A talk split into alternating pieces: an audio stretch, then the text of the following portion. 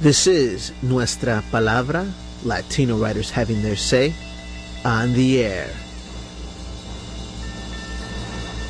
Tuning you into the Latino literary renaissance in all its splendor.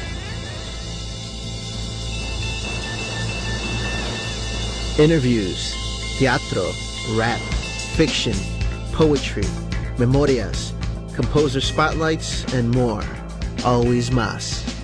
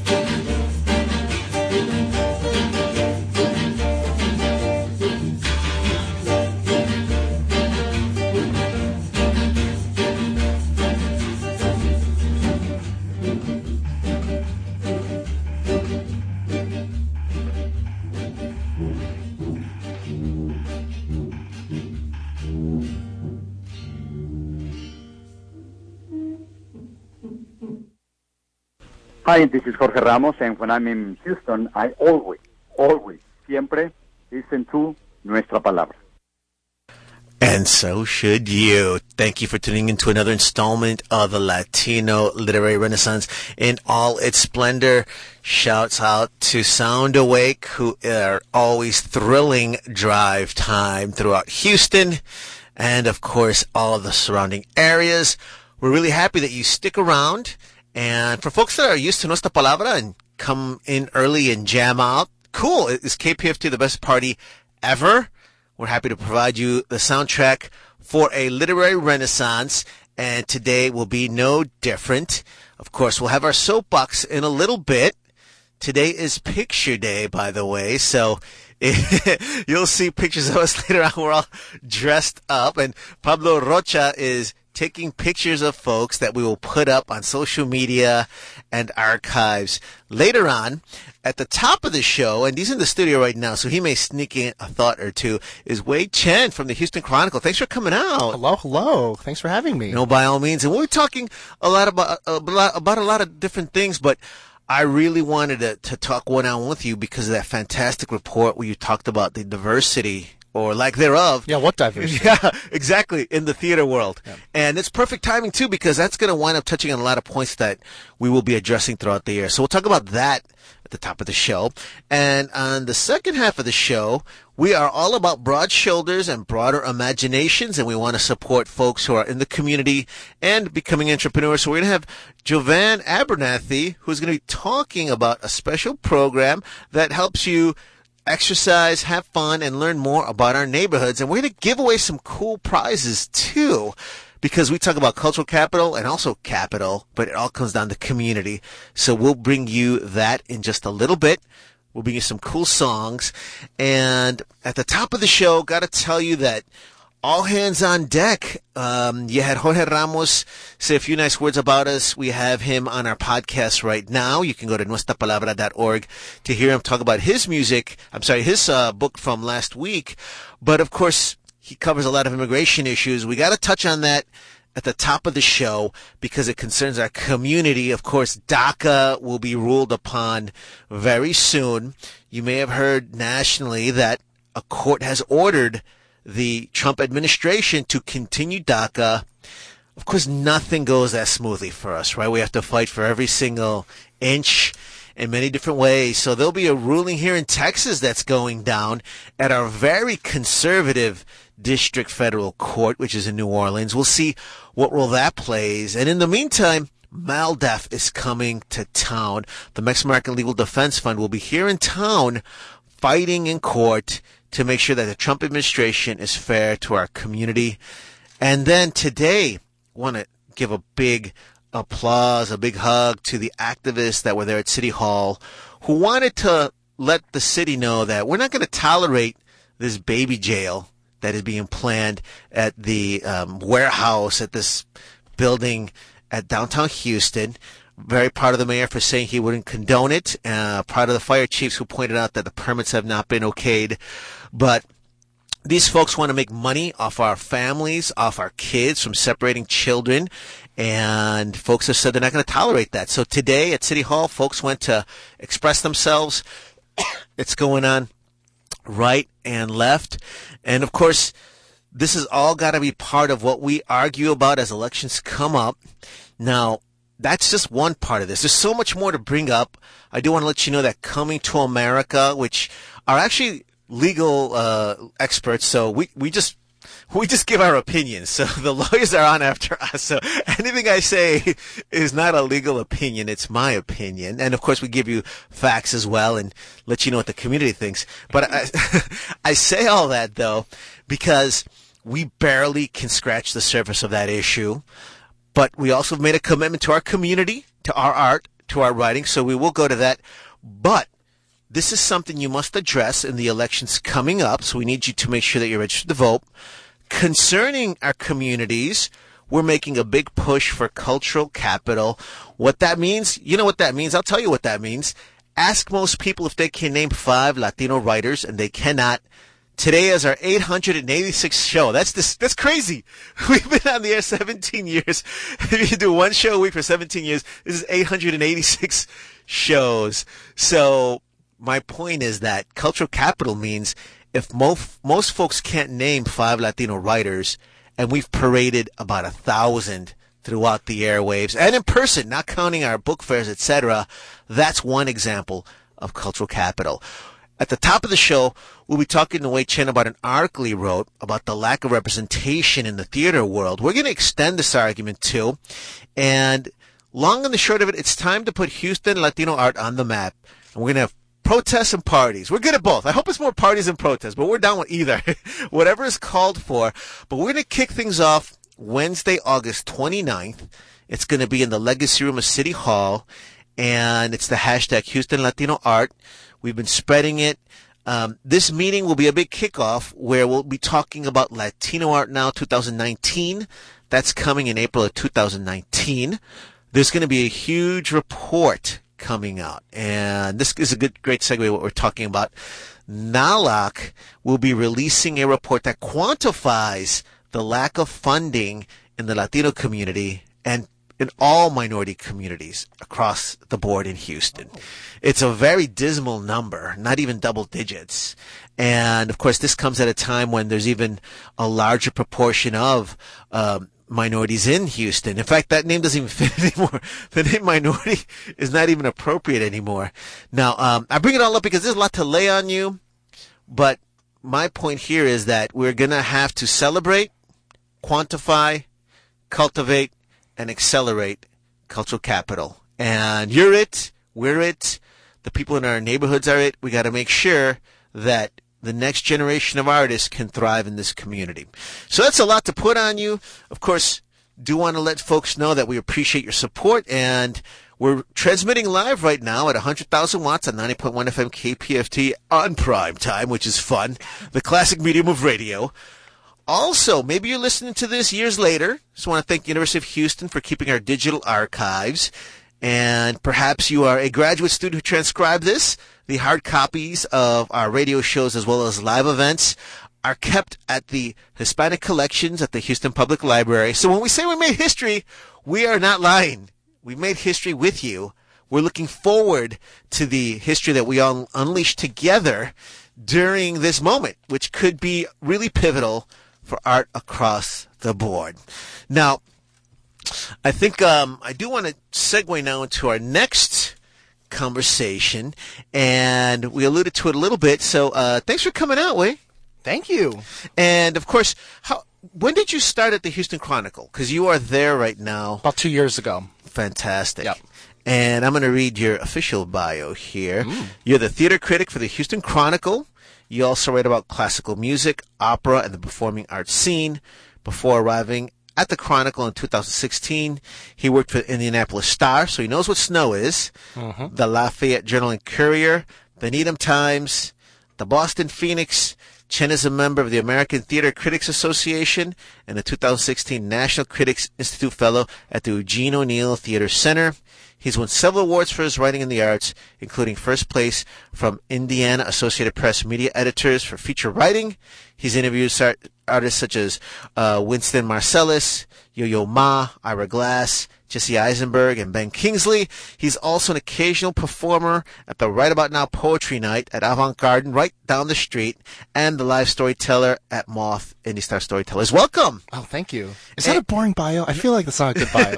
not at all. We got, kinda... but you know what? I, you know what I love about sharing that though. We got to educate folks too because they can get an idea of what it means to be a writer. Mm. And yeah. and also it's great too because I think sometimes we get pigeonholed. Like sometimes people say, "Hey, we need some writers," and I'll, I'll send them back. What do you need for to write a textbook on mechanics? I'm like, well, you know, that's not really what we do, but maybe there's some writers on that. Mm-hmm, How did mm-hmm. you come into theater writing? I was um I was a music major, and then I couldn't hack it music was too hard. I want to be uh, Miles Davis or something like that. People more talented than me, working harder than me, weren't getting uh, any opportunities. So I decided to critique art and music, and I just been pursuing that path all the time. It's very hard nowadays to write about art full time as a full time job. You can freelance for a lot of kind of online publications, but to have a job like this in Houston uh, for the mainstream paper, the Houston Chronicle, and be able to write about you know things like diversity or whatever. Uh, very rare. It's a big honor. Uh, comes with a lot of hate mail. oh, does it? Yeah, really? Yeah. So, yeah. So, I mean, we, we we don't even. I mean, jumping ahead, like man, that diversity article got so much like I can't even get well, started. so let's do it one step at a time yeah, because let's time. get there. Because before we get to the hate, before we look in the eye of the hate, let's let's share the love. Because I first met you when you were there down in the trenches. I met you at a performance of Purple Eyes, and that was so cool that you were there. What took you out to, to see our friend, uh, our friend? Uh, oh man, yeah, Josh Inocencio. He has this amazing performance, one man show about Latino identity, gay identity, machismo, talking about all these issues. And Montrose is in it, and Houston is in it. Yeah. It was fantastic. I had just been invited by someone. I don't know. Do you know Trevor? Trevor Pafoni? Yes, and Trevor's yeah. a good friend of the show. Oh, great. I think he invited me. He's kind of like the connector. Which is great yeah. because I think it's a big deal because you're right. You are working at one of the last bastions of the mainstream uh, newspaper world, yeah. which is which is important. Which means you can just avoid us. you know, I mean, it'd be very hmm. easy and excusable, and we'd be like, well, yeah, you know, he's he's gonna avoid everyone. But you you've dived in, and to me, that's great that you went out there. What what took you what took you out of the ivory tower? I, I'm painting this terrible narrative. Well, you know, you, you know, this was the pretty cool. biggest. This is the biggest fear I had. It wasn't anything else related to job or money. It was I'm afraid that covering theater, classical, and opera, th- like think about what those art forms mean and wh- who sees those and who funds those. I was so afraid that my job is just only going to be connecting and writing to and pandering to a very, very, very small slice of the Houston population, which is typically rich old white people. Mm-hmm. Uh, I mean, just just go to the alley theater, go, go to a theater. You know, I, I'm saying it's the alley's fault, but th- this No, is, no, I mean- this is theater, classical, opera. We are entrenched in this kind of uh, demographic, and I was very afraid that I wasn't able to connect with other kinds of people and and engage in other kinds of art. So that's why when I see someone like Josh Inocencio doing something that completely breaks the mold of staging an Agatha Christie or a Christmas Carol or Houston Ballet doing Nutcracker, anything that breaks out of the mold, I think to me reminds me that I'm very excited to do my job. That's great. Yeah. And that's great that you have that commitment and that ethos. I mean, that's, that's basically your ethos then, obviously. And I can see it in your work. Yeah, I guess not everyone thinks like that. I'm realizing in Houston, not a lot of people think in terms of institutionally. If something is associated with a big institution, it is more important because it is associated with a bigger institution.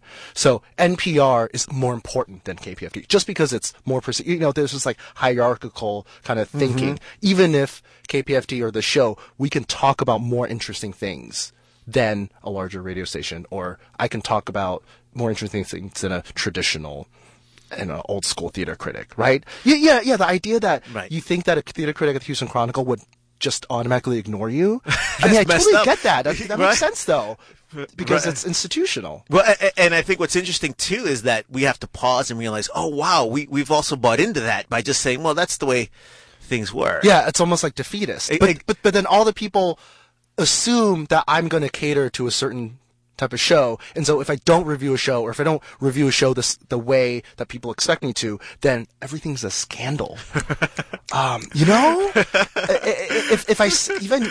I I think generally the most offensive word in Houston is, is the term white person. The term white is, is seen as offensive. To, to say, okay, you know, talking about this uh, theater uh, theater diversity article that a hundred percent for some of the theater companies, ninety-five percent of your writers, of the people who decide who who tells your stories, are white, often men. Uh, we do okay on women. It's like thirty-six percent women. You know, so it's like, eh, yeah, it's better than national average, but um, we have this giant gap, like three percent Latino voices versus whatever the population of Houston is. And let's go there then. So because um, that article too, I thought was powerful, and it's really at at the perfect timing. And just to just to jump out of that for one second is that one of the projects we've been working on now is quantifying cultural capital, which is abstract and, and you know a term that we're trying to define for folks. Hmm. But th- that your piece actually sped up the evolution of that project, and all of a sudden. Oh, Yes. Yeah. No, that came out, and I remember I read it. I'm like, "Whoa, this is like the universe saying it's time." And uh, also, all of a sudden, it's in the zeitgeist. See, I'm using NPR like word now. Yeah. gonna- you know, it's like It's the zeitgeist, man. yeah, the you know, zeitgeist. and and there's so many other factors because because what's different now is uh, I do want to get to the pushback you got for that piece, but guess what? If you got if everyone has a beef with your piece, get ready because it's coming. August 29th, we're preparing you. September 14th, NALAC is coming to Houston to release the quantified proof that Latino artists are getting ripped off as far as funding goes. So, and that's on top of Helicon reports. It's on top of other reports. Yeah. So the data has arrived. We've been waiting for it. Having gone back to your piece, Wow.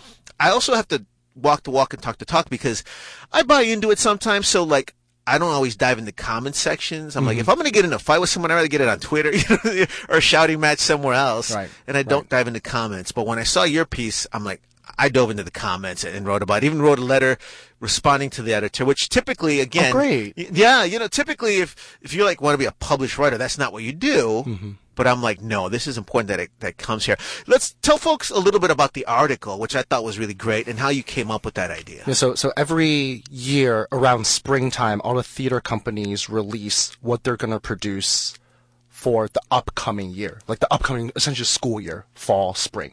Uh, theater is planned very very far in advance. Uh, same goes uh, with opera and classical. So this is kind of uh, the, uh, theater production season announcement season.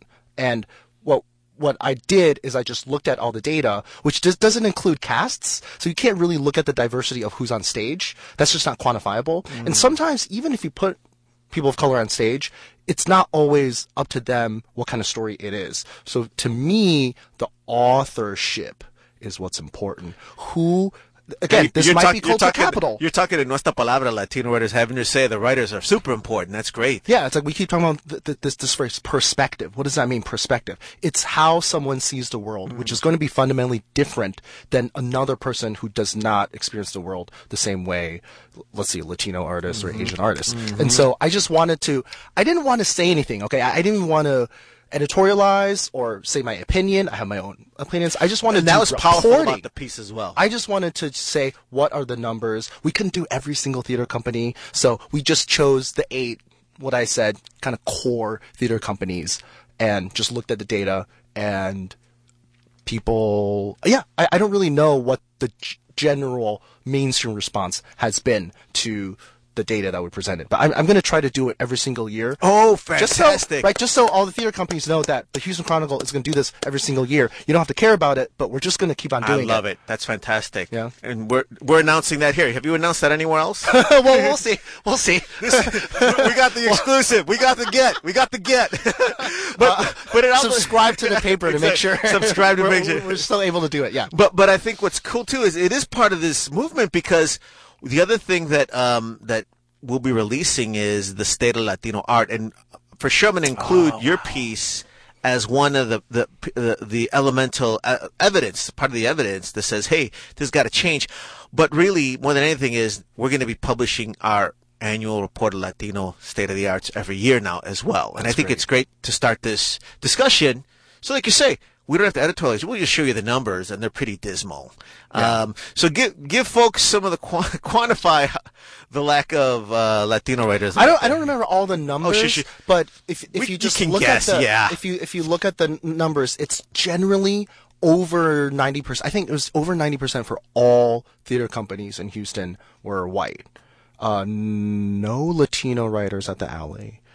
Uh, no Latino writers at Tuts. Two at Stages, and Stages Repertory Theater, which is kind of a white leadership organization, has a Latino theater festival that J- Justin Asensio Right. and Jasmine Mendez were part of last year. So they're investing a little bit, right? Right. Baby steps. Right. The festival is three days. It's not mainstream programming. They have some programming. Stages Repertory Theater is by far the best theater company. A a theater company that has two plays written by Latino playwrights. So that's the best Houston has to offer right now. A smallish theater company doing two plays in over an entire year. So I, I don't I don't know. I, I how do people feel about it, right? How do you how do people feel about how this is. Some people feel this is perfectly okay. Some people feel we should have less minority work because the mainstream work makes more money and gets more donors and we need to, you know, have sustainable theaters and for some reason some people think that sustainability means keeping the tradition. So I, I don't I, I tried to keep it open how you're supposed to interpret these numbers. Wh- which you, you did. know. So Yeah. so you were very fair about just reporting the numbers. Well, one, I think it's terrible, and I think we've tolerated it for a long time, and I think those days are over. So It's so, not it's not surprising probably for you, right? Not at all, not at all. And exactly, I think uh, the tr- the tragedy of it all is when I, I- when I started Nuestra Palabra Latino, just having to say twenty years, I really thought like, surely after five years these issues will be fixed. You know, what I- in Hmm. my delusions, I was like, you know, I'd have to say twenty years Well, later. you didn't miss that many. That it, it all got fixed. It was like three years ago. It was like yeah, during January. Someone pressed. Yeah, it all got fixed. It's, it's Yeah. fine now. Um, I think it's actually gotten worse in Oh. the last couple decades. Now, now again, we could point to a few things where you mentioned, well, what makes more money, what doesn't, um, and then you had the the the mainstream publishing world, of course, got torpedoed because of the publishing world, etc. Yeah. But I'm gonna I'm gonna allude to one thing. That we have to then correct. And, and that's a little bit about my new obsession with quantifying cultural capital, uh, because we too, I, I mean, I'm going to blame us too. We'll share the blame. We as writers and poets cannot accept it as truth that poetry doesn't sell. Now, here's what I'm getting at. When someone says that, what they're saying is poetry doesn't generate capital but poetry creates cultural capital. Because hey, yo, what about you know if you go to if you go to that poetry spot every Wednesday, there's Mm-hmm. people there flowing. Yeah. You know, um, Absolutely. You can go to most any poetry slam. Uh, you go to Nuestra Palabra poetry event. It's packed full of, you know, uh, Latinos, African Americans, Asian folks, where they're not at the school doing that, right? So what what I want to point out is that we have something valuable that may not generate direct capital, but there's a there's a need that's being met, and that needs to be harnessed. And there's that big disconnect because really, what those theater companies would love to do is um, say, "Hey, we're doing this this month. All of you have to come." Yeah. right? We want to convert you to our consumers.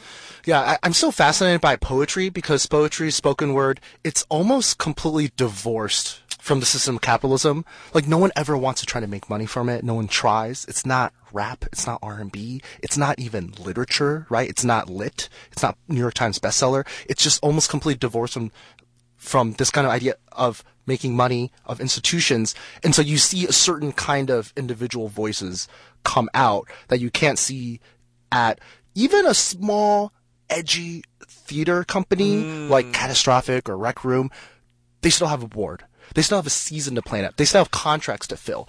That kind of institution to me is a very large barrier to diversity. And i'm still looking for that really smart artistic director that uses the institutional for diversity and doesn't see the institutional kind of you know the idea of planning a season the idea of pleasing all the different kinds of people that you need to please to keep you know the the bills going. So someone who sees that not as a liability and sees that as hmm. something that can be used as a superpower as a as a weapon to to change things. I don't know. I, I, I still I'm still looking for that artistic director who is trying to do that. We'll see. The Alley Theater is hiring a new artistic director. We'll see who they hire. I'm not sure. People are a little doubtful. I don't really like pessimists, so I'm always optimistic about the kind of new people, the fresh blood that we can bring in to try to adjust these things. I just, I wonder if, I mean, have you guys been kind of shout, shouting into the cave for years and years, and well, you, d- d- they're just people who are just always have deaf ears or empty pockets? You eh, know, I mean, I think the way that I wrap my head around it is that as uh, Chicano Chicana Latinx communities, what we wound up doing is kind of how you describe the poetry route, in, in that in that you get tired of appealing to the mainstream institutions for funding and attention, so you wind up using your cultural capital. But it's almost as if every step deeper into the into your culture moves you from the mainstream, uh, and, and again, Yeah. the, from the folks with the most money further and further away, to the point where you can't really apply for those nonprofit grants because you've been busy doing these, you know, uh, poetry for immigrants events, right? And and you know, can grants go towards undocumented? You know what I'm saying? Can grants go to undocumented? You know, uh, you have to attend to different issues that that aren't on the radar, so that two things happen. I think one, like you said, you kind of used to shouting, but then also we're used to just booming without it. Right. And, but I think those days are over because now there's got to be this marriage of institution with community, perhaps for all of our survival and, and to thrive. You know, Yeah. um, and I think there's interesting things doing. Uh, I have to say again, I really want to commend you for that piece. Uh, we're going to put it out again. We just blasted it out again. We'll tweet it out again. well, thank you. Yeah, no, by all means. Because there was one sign that this is going on, and again, I mentioned there's a lot of different signs. You mentioned some of the pushback. Just Tell us about the pushback. It's generally generally it's um unprofessional to write about race or it's offensive Wow. to write about diversity or that it's unfair and it's biased and that it's beside the point. And you are shooting down wonderful artists who are trying to do great things. And oh it's general. Also they will point to one play they're doing. It's kind of like the token play. They'll be like yeah but look at this play that we're doing um, in february You know, look, we're doing To Kill a Mockingbird. Right. You know, pat us on the back or something like that. So, Right. th- th- there, I think there's like, I've kind of charted out seven different kind of like generic responses to being called out for not being diverse. What are they? Um, I mean, okay, so one is, but look at this black person that we have, right? Uh, another one is, that's not the point, right? The point is art. The, the point of art is to entertain and blah, blah, blah. It's not to be all political and stuff all the time. Why do you have to make it about race? Uh, the third one was, it's, it's, it's personal. He, he oh, t- for me, he is so young and unqualified as a theater critic, right? It's like when you think theater critic for Houston Chron, don't you think like an old white guy? Right. But why? Why do you think that? right. because like it's like when you think movie director do you think a young woman or, or do you think an old guy right do you think a person of authority should look a certain way um, so there are certain assumptions of who does or does not get to have Which authority probably controls the hiring because that Yeah. un- unspoken image affects who they, how they react to whoever walks through the door. Yeah. I interrupted you. You had to a few. that's more. no i mean i mean that i mean but you can see how Yeah. generic it, it, it, it becomes a kind of system Right. of reactive defensiveness uh, i think if we can somehow talk outside of i, I always feel like I'm talking in an echo chamber, or the people I feel comfortable talking about these issues with, they're, they're allies, and they have been fighting, and they're already tired, and we're all, we're all kind of trying to help each other. And the people who I need to talk to, they don't want to listen, or it's just hard to talk to them. So if we can come up with like a strategy to talk to, let's say that guy at the alley theater at Stages or at Main Street or uh, Symphony or the opera, who makes a lot of these decisions. There is a person who looks at all these writers and decides, yes, let's get this. Let's do Carmen. Let's do Les Mis. Let's do, you know, Ma- mm-hmm. Madame Butterfly. Like they're these are actual Right. people, and we like never get to talk to them. and they can use their intelligence to to accelerate this. Yeah. Well, I tell you what, you wished it. September fourteenth, we're throwing down the gauntlet. So September fourteenth, NALAC will be in town to deliver a report. And again, you're you're walking. Folks are going to be walking with us in the history, or be walking right through them. And I think. Wouldn't it be better if we all walked together? Yeah. Right, it'd be better, Great. and it's possible right now um, because this has been going on for decades. No one has done what you've done. You're, you're the first to quantify it, and that's I think that's going to be a great spark to to get that going. So, despite all the hate, I think the, the other thing I want to say is, and I don't want to, say, you know, um, you know, we're used to fighting Arizona where they banned Mexican American studies. We're used to fighting Texas State Board of Ed. This is our own backyard. We know everybody, so it's like you know, we know the folks in all these fields. It's time to have that sit down. And the other thing I would add too is probably it is for their best too, because hmm. as as as the coffers shrink, as the audience shrinks, there's a sure lot of Latinos around. Wouldn't it be good to get them, you know, involved right now? Yeah. And that's kind of the doorway. So I'm glad you saw that. I'm glad you saw that. Yeah, thank you. Wow. Yeah. I never know if people pay attention to this stuff. So the, the the fact that someone pays attention and responds to it and cares about it keeps me going. A lot of times you don't hear any feedback or you only hear the negative feedback. That's kind of the problem with Right. the internet, kind of our, our, our conversation, you know, the conversation Right. nowadays, right? You know how everyone feels like the conversation is broken? Right. Right? Yeah, yeah, like things are breaking down and, and, and talking and working together and collaborating and kind of nice agreement, you, you know, mm-hmm. productive disagreement is not happening anymore. Uh, and so when, when I get invited to a show like this and you guys, you'll, you'll talk and it seems like th- this matters, uh, it keeps me going. So it's, it's fodder for me too. So That's yeah. great, and I also want to let folks know that we need to let the Houston Chronicle know they did a great job. Congratulations uh, that they got you, which is great with your vision. I think they. I, they didn't want like an old that's true because they knew You- they, knew didn't want the same. they knew what was going on. Yeah. That which was very smart of them. Yeah. You know, uh, and I think with Houston too, we're at a point where it wants to be seen as more diverse. We gotta we, we, we talk the talk now. It's time to to walk the walk. So, uh, well, thank you so much. for coming. What's. Thank next you. on the horizon? Um, actually, now see too. I want people to know too. Like, so, that's the other thing that happens. People are like, oh, he just listens to Chicano theater. We're looking forward to seeing Mousetrap. So we're going next week. Oh, great. You know, at the Okay. Alley- Alley of the Alley Theater. Theater, Yeah. you know, looking forward to seeing that.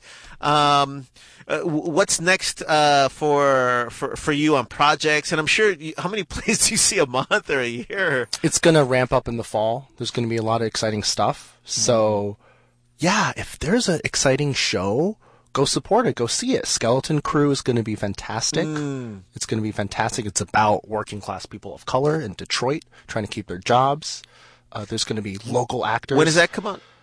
September, Okay. October at the Alley. Fantastic. Yeah, Dominique Morisseau is the playwright. Great. We have they just announced a cast. There's some local actors. That's very Yeah. cool. Yeah, yeah, yeah. Some local 'Cause uh, that's it- three three actors of color uh, who are local. That's great. Being hired at the Alley. Two of them for the very first. Wow. Uh, two of them new to the Alley. That's So the other thing that we're going to be That's some um, change happening. fighting for too Yeah. is to say 10 years from now we need artists administrators uh, who are all from Houston to be cultivated Hmm. As well. So that's great. Cool.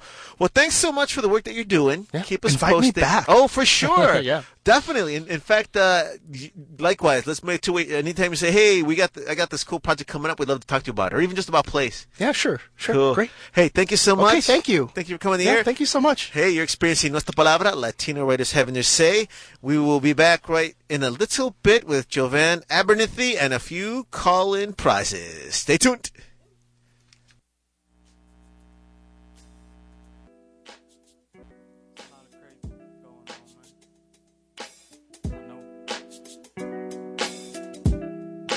Know I gotta speak my mind on this.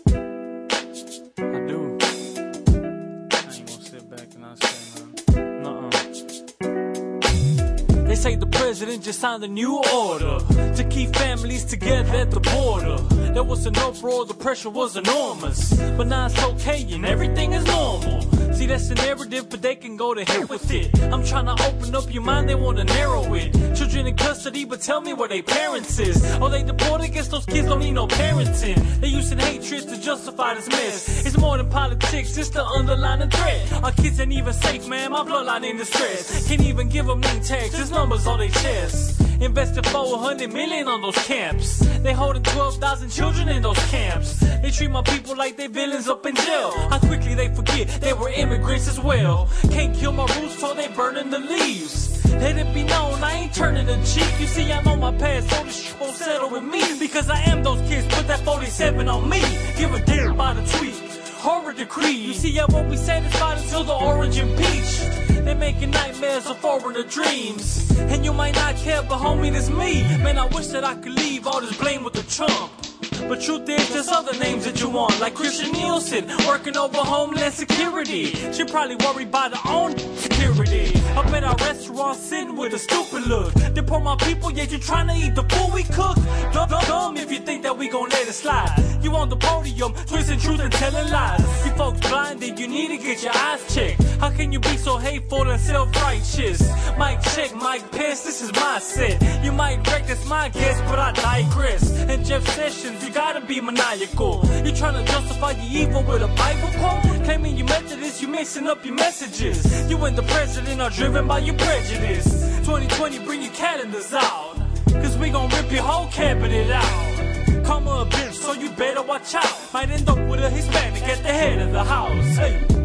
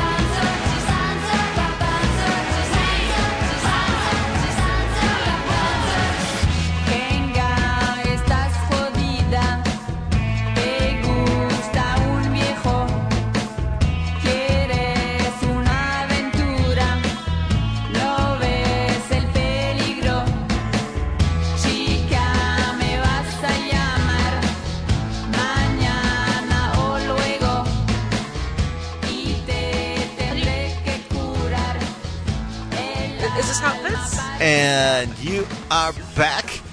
You're experiencing Nuestra Palabra, Latino writers having their say. We're live right now. Maybe you're checking out the show again. You can check out podcasts at nuestrapalabra.org. And hey, maybe we'll meet you in person Wednesday, August 29th, 6 p.m. at City Hall. It coincides with City Councilman Gallegos' quarterly meeting of nonprofits, but we're ready to put Houston Latino art on the map. Hope you will join us too. And you can also tweet out at the hashtag Hugh Latino Art because you're down with Latino art, right? Of course you are. And in the studio is our friend Jovan Abernathy, and you've got some prizes that I'm to titillate folks with. So you, right after I tell you about her, you can tell us what kind of nice presents you have for our, for our callers and guests, which is great. And you're an international marathoner and run tourist. You're a native Houstonian who served Houston for 20 years in local restaurants. After a decade long battle with depression, Jovan decided to take control by picking up a hobby. She chose the thing that never came easy to her running. The more she ran, the better she got. She began to love her hobby so much that she decided that she wanted to run around the world. In 2007, she began training for the Chevron Houston Marathon. While training in these streets of Houston, she felt like a tourist in her own city. Because we're always hiding in the AC or in the car. She began to see Houston open up in front of her eyes and unfold under her feet. In January 2008, she finished her first full marathon. Since then, she has run on the Diamond Head in Hawaii, from Asia to Europe in Istanbul, on the Great Wall of China, and the Big Five in Zimbabwe. She's competed other races in Houston, Austin, and San Francisco. After returning home from Africa, she started the blog I Hope I Come Back Alive that focused on local sites, running tips, and her experiences training for and running marathons. She also included new restaurants to try, local art openings and festivals, and spotlights on local runners, just kind of all the stuff that we like too. In 2015, she moved away from the blog to take to the streets literally to create Houston Tourism Gym to show everyone her Houston and how they can run their own international foot race. 20 years as a server taught her that Houston's real tourism was hospitality and the never met a stranger mentality. Once you experience it, you truly will understand Houston. Jovan used this knowledge to develop her mini marathon walking tours that end in bucket list destinations like festivals, popular restaurants, art galleries and openings, breweries, and sport tourism. Thanks for coming. Hi, thank you. Thanks for having me. Now, is this your, you, you mentioned this is your first radio interview? Yeah. Oh, that's so special for us. Thank Yeah, you. yeah. And you're giving us gifts. So you were kind enough to say that, well, you've got, you've got like three major gifts. Let's start with, let's start with the, um, not the huge one first. What was, what was one of the gifts you mentioned you were kind enough to give out? Um, well, I have di- two dinner for, t- uh, sorry, two lunch for twos from uh, local foods in downtown Houston. Fantastic. So, uh, we'll give one away first. And so it's lunch for 2 Mm-hmm. Fantastic. And what's the name? Give the name of the restaurant again. Uh, local foods downtown. Oh yeah, that's wonderful. So what we're gonna say is, uh, we'll say like the third caller, 713-526-5738. And a little bit, we'll give out uh, another gift. And then at the end of the talk, we'll give away a, a, a really big gift that you were kind enough to get and secure. But thank you so much for creating this. Now you have an event coming up soon. What's that event? Um, basically, it's a uh, brewery and mural tour. Um, I Everything I like. yeah, everyone loves beer and everyone loves uh, street art, definitely. So, um, it's a brewery and mural tour that ends at the Astro games, Astros game. I call it. And we I love the Astros. Yeah, we all. That's what I call it. We love Houston Astros, and uh, it's versus the Mariners Saturday. Uh, it starts at three at Holler Brewery, so you get to check out a little bit of Sawyer Yards. You get a really awesome uh, walk. It's a little bit more on the aerobic style. Uh, up to uh, downtown through Buffalo Bayou Way. So, so how would that work? They would go to your website and register first, or or they would just show up? Can they just show up? They they need to register very quickly because I have to buy the ticket. Got it. Yeah. So they would go. Uh, give us your website, or how would they get? How would they register? Okay. Um, well, I guess I give you all my information. Sure, sure. Um, you can call or text me at 832-655-5332. Uh, you can send me an email at Jovan, J-O-V-A-N, at tourismgymhtx.com. So that's T-O-U-R-I-S-M-G-Y-M-H-T-X.com. Um, or go to tourismgym.com and buy your ticket. Uh, tourismgym.com is the website. I'm sorry, tourismgymhtx.com. HTX, because it's Houston, Houston, Texas, of Yes. course, dot com. Great, and that's this this weekend. This, Yes, uh, Saturday. Uh-huh. and what time does this start? It starts at 3 p.m. at Holler Brewery. 3 p.m. They show up, and then you're gonna walk. How far? How far a walk is that to the to the park? Um, there's some dispute. I, I feel like it's because okay, like me walking, it's like nothing. So, uh, to me, I think it's like six point five Miles? Uh, miles, yes, 6.5 miles. Um, so these are kind of like mini marathon. You're not doing the whole twenty six point two, but But it's, kind of like walking 6.5. around the the park twice. Um, Yes, but way more interesting, and that's my point. I, I see a lot of people doing that or walking their neighborhood street, and I'm like, man, it could be so much better. And again, I don't mean you're right. I guess if no one's ever done it before, it may it may prove difficult to go one block, right? But I, I enjoy running or walking, and Memorial Park's always fun. So it's kind of like going around Memorial Park twice. But you're right; you don't get to stop at the murals or the breweries or wind up at the baseball game. Yeah. Now, do you got to walk back from the baseball game? Um, no, usually we Uber unless you want to do it, then we'll do it. Unless you're hardcore. Yeah, I've had that before. Like, okay, we'll do it. Yeah. That's so much fun. So, so then, how long have you been doing this here on the ground then?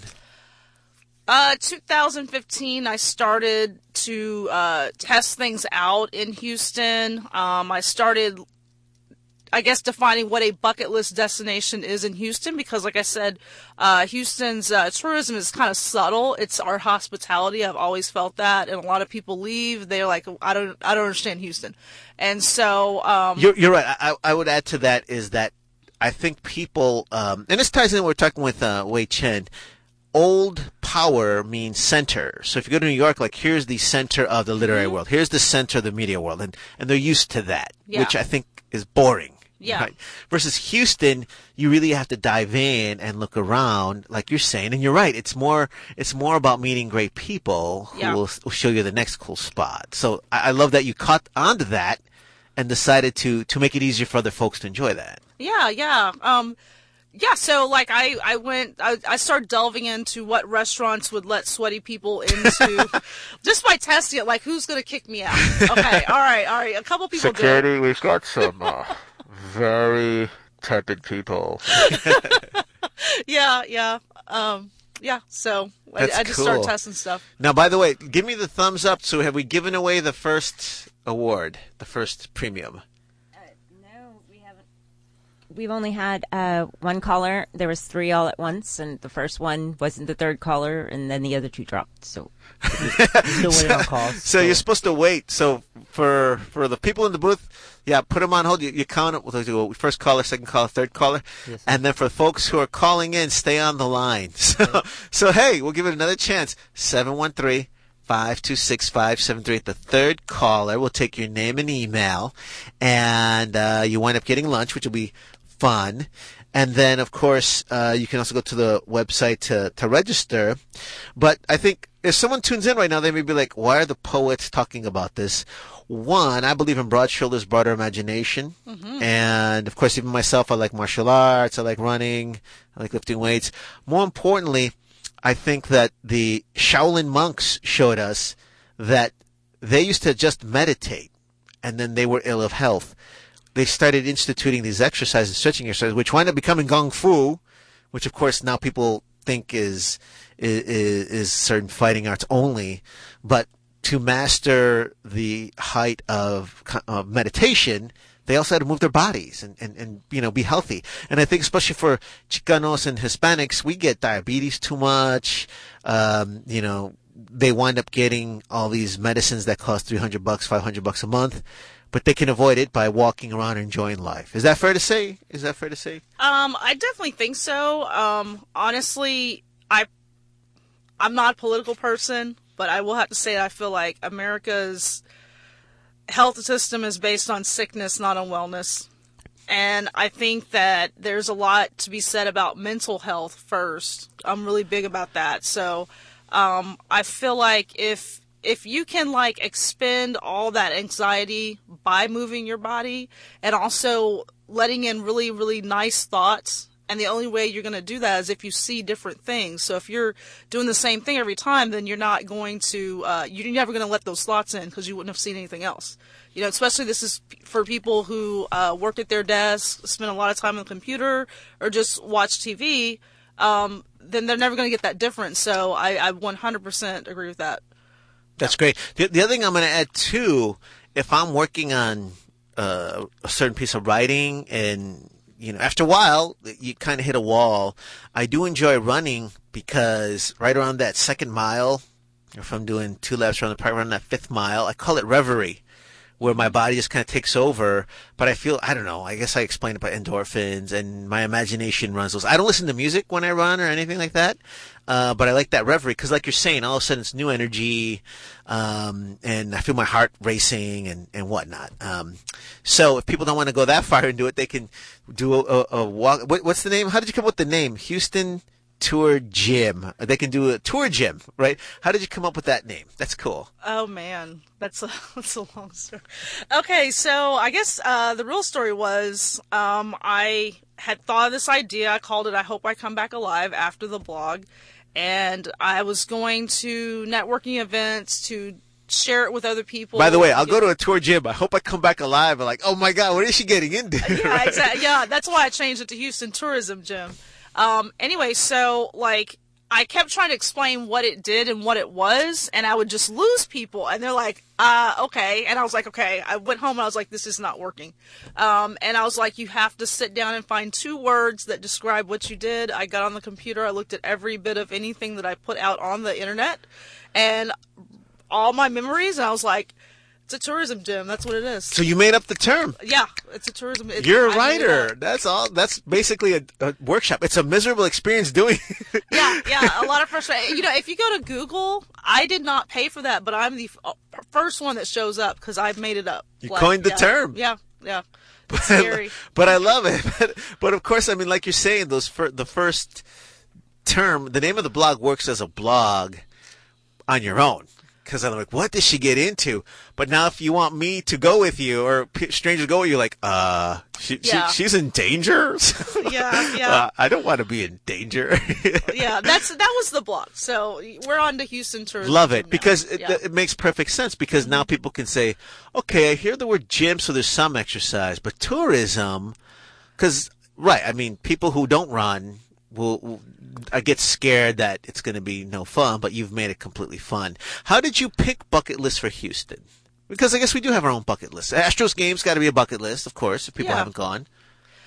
Um, I think it's because all of my races were bucket list. Most people, when they do any type of road race, even if it's a 5K, they said, "Oh, I promised myself I was going to do a 5K before blah blah blah," you know. Or if they do a marathon, that's always on people's bucket list, you know. Um, so from the get go, it was about bucket list. So when I started going overseas, like it, it was my bucket list to go to Africa.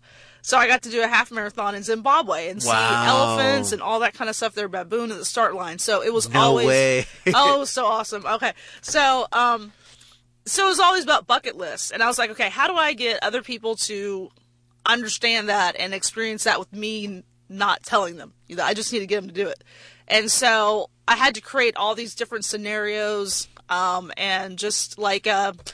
There is the Astros game, but then you have to take the whole event. Maybe you maybe you heard about a brewery, but you never had the chance to go check out breweries of Houston. So you not only do you get the brewery, you do get the um, people love to put their uh, take pictures in front of murals. They always want to do that. They never take time out.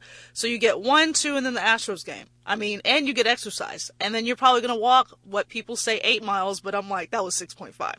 You know, so That's fun. yeah, yeah. And, and I think you're right too, because I think, um, especially in this era of social media, people may not know how to reach out of their little, um, you know, their block or the, the routine, and you see all those pictures of people with uh, those iconic murals or or backdrops, and you might not know where they are. You might feel silly going, but if it's laid out, it makes perfect sense that people would want to jump in and have fun. especially when I'm saying you better go ahead and get there, go ahead and do it. Um, there's one after like, I guess I would call it studying, but uh, testing things out so much. Uh, one of them jumped out, and I had to like totally expand on it. Um, I would do walks, and I would see artwork on the walk. And then when I went to Sawyer Yards one day, I went into one of the um, uh, one of the um, studios and I saw some artwork that I'd already seen before. And I was like, you're the one who did that. And then so I made the connection that the people, the artists that are at Sawyer Yards are the artists that are producing our culture that are out on the road. Uh, So- very cool. Uh, one of them I got in contact with, and this totally uh, relates. His name is uh, Vernie Sanchez. I don't know if you've ever heard of him. He's um, from uh, Venezuela, and uh, I saw his. I met him, and then I also uh, learned that he had art outside. So there's one that it's like the story of the Houston artist, where I take people all the way, you know, from Sawyer Yards into uh, Eighth Wonder Brewery. His uh, mural is right across the you know street. I show them, and then when we go back, we go straight into Vernie's um, studio. So now you get to hear Vernie explain what his art is all about. That's really cool. yeah. That's really cool. That that was kind of like a made up bucket list destination because they would never expect that was going to happen. But and see what I love that you're doing too is you are helping community networks. You are helping artists. Um, you help Latinos. but also, I think what's cool is you are creating ways for artists to broaden their base and getting them to get supported too, which is very cool. There's that, but I really feel also that it's like when I go out, I'm like making artwork inside my head because you get mm. little nicks and you can make yourself pretty inside, and you know you can have all that situated just properly, and then you have someone who might gossip about you or do this or you know traffic ticks you off and it it's like little nicks on your artwork on your mm. painting. So when you can go back and like refresh it and retouch that's that's what that's what it's doing it's like it's all about art I love it. Well, do us a favor. Give out the, the website again so people can sign up to, to go Saturday. it is tourism gym htx t-o-u-r-i-s-m g-y-m h-t-x dot com and it's called we love Hu- i love houston astros Fantastic. And keep us in keep us in the loop. You know, come back. Let us know what you're working on. And congratulations and continued success. thank you thank you Hey, you are experiencing Nuestra Palabra, Latino Writers Heaveners Say on the air. Thanks for tuning in. And we hope that you will listen to the show a few times, share it. You can also go to nuestrapalabra.org. We will upload this in the next day or two, but you can also check out some of our past shows. Want to thank the crew for putting a great show together one more time. It's Picture Day. It's Picture Day today, so we're all dressed up. Hey, this is Tony Diaz, Librotraficante. This is Lepi. This is Joe Anthony. And shout out to Alexis and Marlene. You're not here right now, but your influence is on the show. Thanks a lot. Catch you next week. Bye.